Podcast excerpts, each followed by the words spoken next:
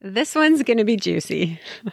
We're talking about happiness today. And I know everyone's life is different, and each person has their own idea of what happiness is. It really is completely subjective, meaning what makes you happy might be totally different from what makes me happy. And that's just as it should be. But don't we want more of that positive feeling to live a beautiful and happy life full of joy and fulfillment? I know I do. And we're going to talk about why it's so important and how to discover more ways to increase your levels of happiness.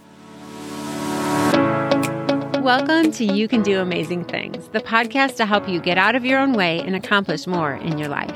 I'm Holly Roman, and together we're going to unlock what's holding you back from your next goal and get you into action to step into your greatness and have the success you've been dreaming of. If you're looking for a positive place each week to grow and learn, get inspired to take your next step so you could feel more success, joy, and happiness, meet me here every Thursday. It'll be like our weekly chat. We'll drink our coffee or favorite drink together, and we'll definitely have some fun, learning, growing, and accomplishing your next amazing thing. Let's do this. I'm so excited to talk to you about this today.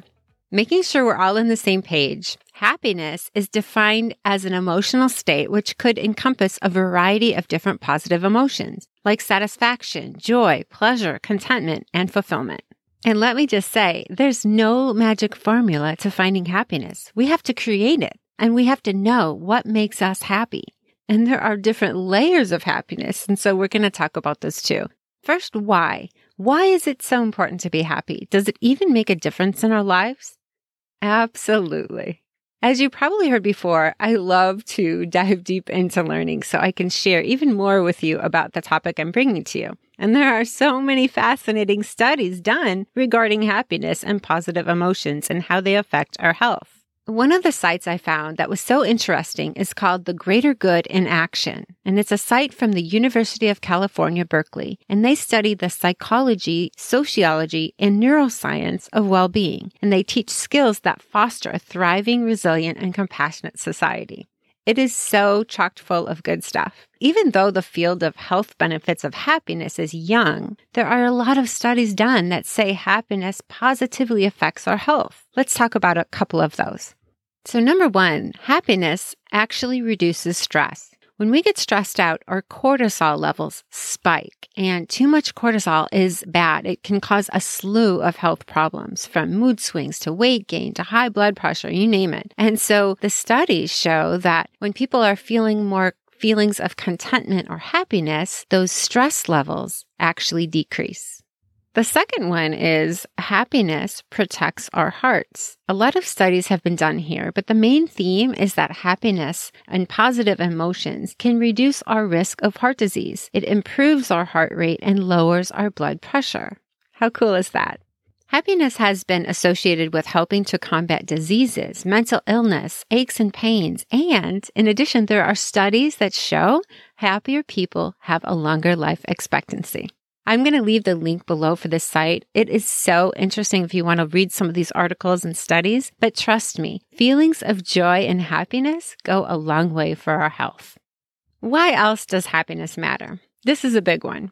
Research shows that happy people have better relationships. Happier people have better social support, better friendships, they're more satisfied with their higher quality relationships, such as a marriage. People who are happier and experience more positive emotions are more likely to be content with their partner. I'm kind of feeling like this could be a whole nother episode when we talk about relationships and feeling happiness and all of that. So maybe this is a one for the future. But for the sake of time, let's keep moving. But we just know, and I'm sure you've experienced it, right? In your relationships with your partner, your spouse, your friendships, your kids. You know, if you're happier inside, you're more likely to just be happier in those relationships.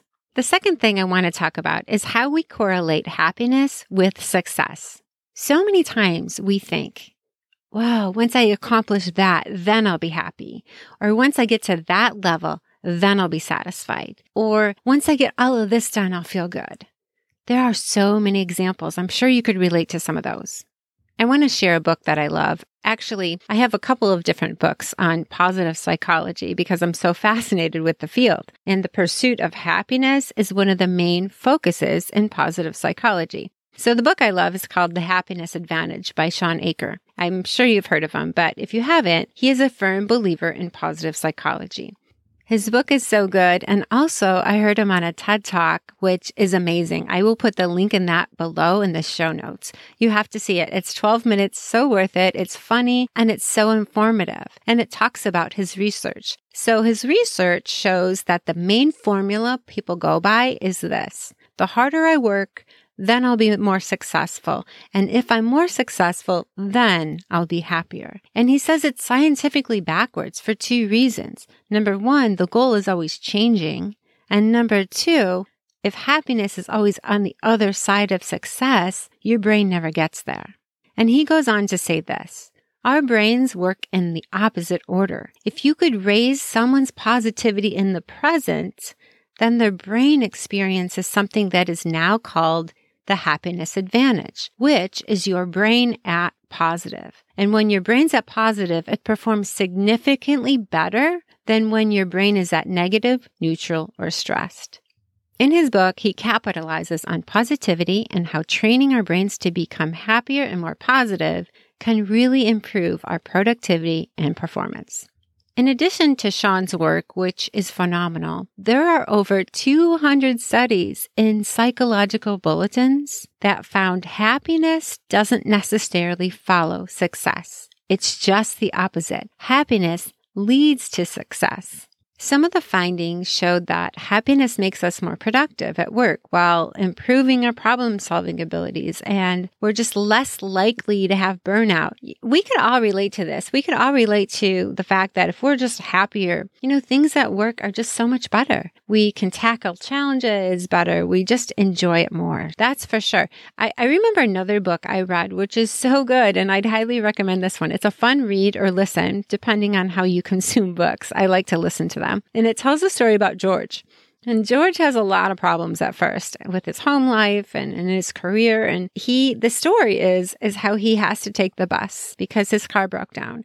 And then it tells the story about this whole new way of thinking that was inspired by the bus driver. It's so good. It talks about the 10 secrets for approaching life and work in a more positive, forward thinking way. And it really does lead to a lot more happiness and success. So the message of the book is very powerful. And I think it's a really well done book. I, I think you'll love it. Moving on to the third part that I'd like to highlight, and that's the idea that there are three different types of happiness that you can actually experience. Going back to those positive psychology books that I have, the founder of positive psychology is Dr. Martin Seligman. I actually heard a TED talk from him as well, but I want to tell you the three types of happiness that he he talks about in um, his books, and then as well as the TED talk. And I'll tell you the three, and then I'll go into them a little bit. So the first one is pleasure and gratification. The second one is embodiment of your strengths and virtues, and the third one is meaning and purpose. The key takeaway is this. So the first one, the pleasure and gratification. There are things that we can do to give us pleasure, happiness, things, things that give us the more short-lived positive emotions. For example, listening to music or going for a walk outside, you know, with a friend or walking your dog. Definitely those things can get us into a good mood and we'd feel happier. That's the first type of happiness. The second one is where we're really developing our talents and skills what we're good at. And then we're working within those strengths, getting so good at it where it doesn't even feel like work. And then we get into this state of flow, as they call it, where that's a whole other level of happiness. So, for example, if you love music, you love composing it, you love playing it, you love singing, any part of music. And then every time you work on that, you're so happy. You could do it for hours. That's a longer lasting type of joy and happiness. You almost can't stop doing it can you relate to that? I think we all have something like that. So that's the second type. And then the third way to experience happiness is on a much deeper level where it really is impactful, where we're using skills that we have or talents and using them in service of something bigger than ourselves. Giving to others, teaching others, giving of yourself, making an impact on the world with your talent and your skills. That is when we're going to feel the deepest sense of fulfillment, joy, and happiness. Before we talk about ways to find more happiness or rewire our brains or think more positively or see the good and get happier, all of the things that put us in a happier state, I want to ask you a question. I want you to stop for a second and think about this. Think about your life and aspects in your life. What aspects are you really happy about? And then what other parts of your life that you really feel like, eh, they need to be better? Because we all have both.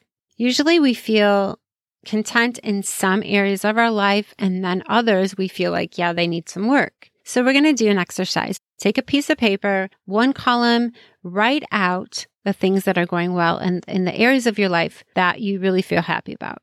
Then on the other side, identify the areas that really need improvement that you'd like to feel happier about. The important part here is to do both, not just write out the negative, but you're going to identify the positive parts and then you're going to identify the parts that need work. And then we're going to look at how to close the gap. The gap is where we'd like to be versus where we are. And then closing the gap are the steps we need to take to improve that part of our life. And the good thing here is that when we identify those steps, making those steps and making progress is going to make us feel happier about the part of our life, right? Because if you go back to the progress episode, our brains really like it when we make progress. So that's going to be a win-win. Now we're going to talk about the different ways to find happiness because there's so many different ways. And I know people respond to different things as we talked about. There's going to be a lot more here that make you happy. I've gathered some to just give you ideas. It's really powerful. As I was doing this, it was so fun to think about the different ways that really could fill us up with positive emotions. Here's some ways I have identified 16. I encourage you to make your own list because it is really fun let's just, I'll just run down the list and, and give you some ideas. One, volunteer. Sign up for ways to help others. Two, start a gratitude list. Three, do random acts of kindness. I remember, I might have already talked about this. I remember we were in the line at Starbucks and then we came up to pay and they said, Oh, someone already bought your coffees. It was so cute. So just little things like that just go such a long way. So we did pay it forward and we did it for someone else. Super fun. Number four, stop what you're doing. Just stop what you're doing and go spend time with the ones you love. This is a really good one because sometimes we just need to enjoy simple moments. Five, get outside. Take a walk, plant, work in your yard, have a picnic, something outside. Number six, move. Find something you like to do. Dance, ride your bike, walk with a friend, go to the gym, play ball, anything. Seven, that was six, I think. Seven, work on something in your life that you want to improve, making that progress. Number eight, write a note or email to a friend or text a friend and just make them feel good, brighten their day. Number nine, teach something to someone. Use one of your talents to teach others. Number 10, go out with your spouse or go out with your friends. Plan a date or a fun activity. Number 11, Put some music on. that changes your state in a minute. Number 12, journal. Write about your day or write about what, you know, you're grateful for. Just writing really is effective for improving our mood. Number 13, go read a book. Light a candle and read a book or listen to a book. 14, meditate. Or if you don't know how, learn how to do it and see how powerful it is. 15, go, go out for coffee or tea with your friend or have a Zoom call if your friend lives far away and just do that for fun. Number 16, have a movie night. Get cozy, put your jammies on, and put on a good movie. Oh my gosh, I could go on and on with this list, but I won't. I am sure you have a lot of ideas in your mind right now. So I'd encourage you to make your own list of things. It's, it's a really fun activity to do. And the more you think of things, the more you think of things. I know we all have the ability to decide and create the life we want. So let me put this out there. Are you consciously deciding to do things for yourself that create happiness or joy? And then how do you want your life to be? Do you want it full of happiness and joy and feeling content and fulfilled? I know I want that. If you don't take time to create happiness for yourself, then you're unconsciously just rolling with life, taking whatever it gives you instead of designing the life that you want, designing the life of how you want to feel. So, do we need happiness and joy in our lives? Yes, yes. I hope you're yelling yes. Science shows so many benefits from having more positive emotions and feelings of happiness. It's so much more than just, oh, feeling good. It's not fluffy. It's science based. And isn't it true? We, we want others we love to find happiness. We want our kids to be happy and, and everyone in our life to be happy, but sometimes we aren't focusing on it for ourselves. Again, think about the benefits, but think about how you really want to feel in your life. I want to leave you with a challenge this week, and it's going to be something you work on over time. It's not just like in a one week thing. There's no end goal here. Write down what would be a happy life for you.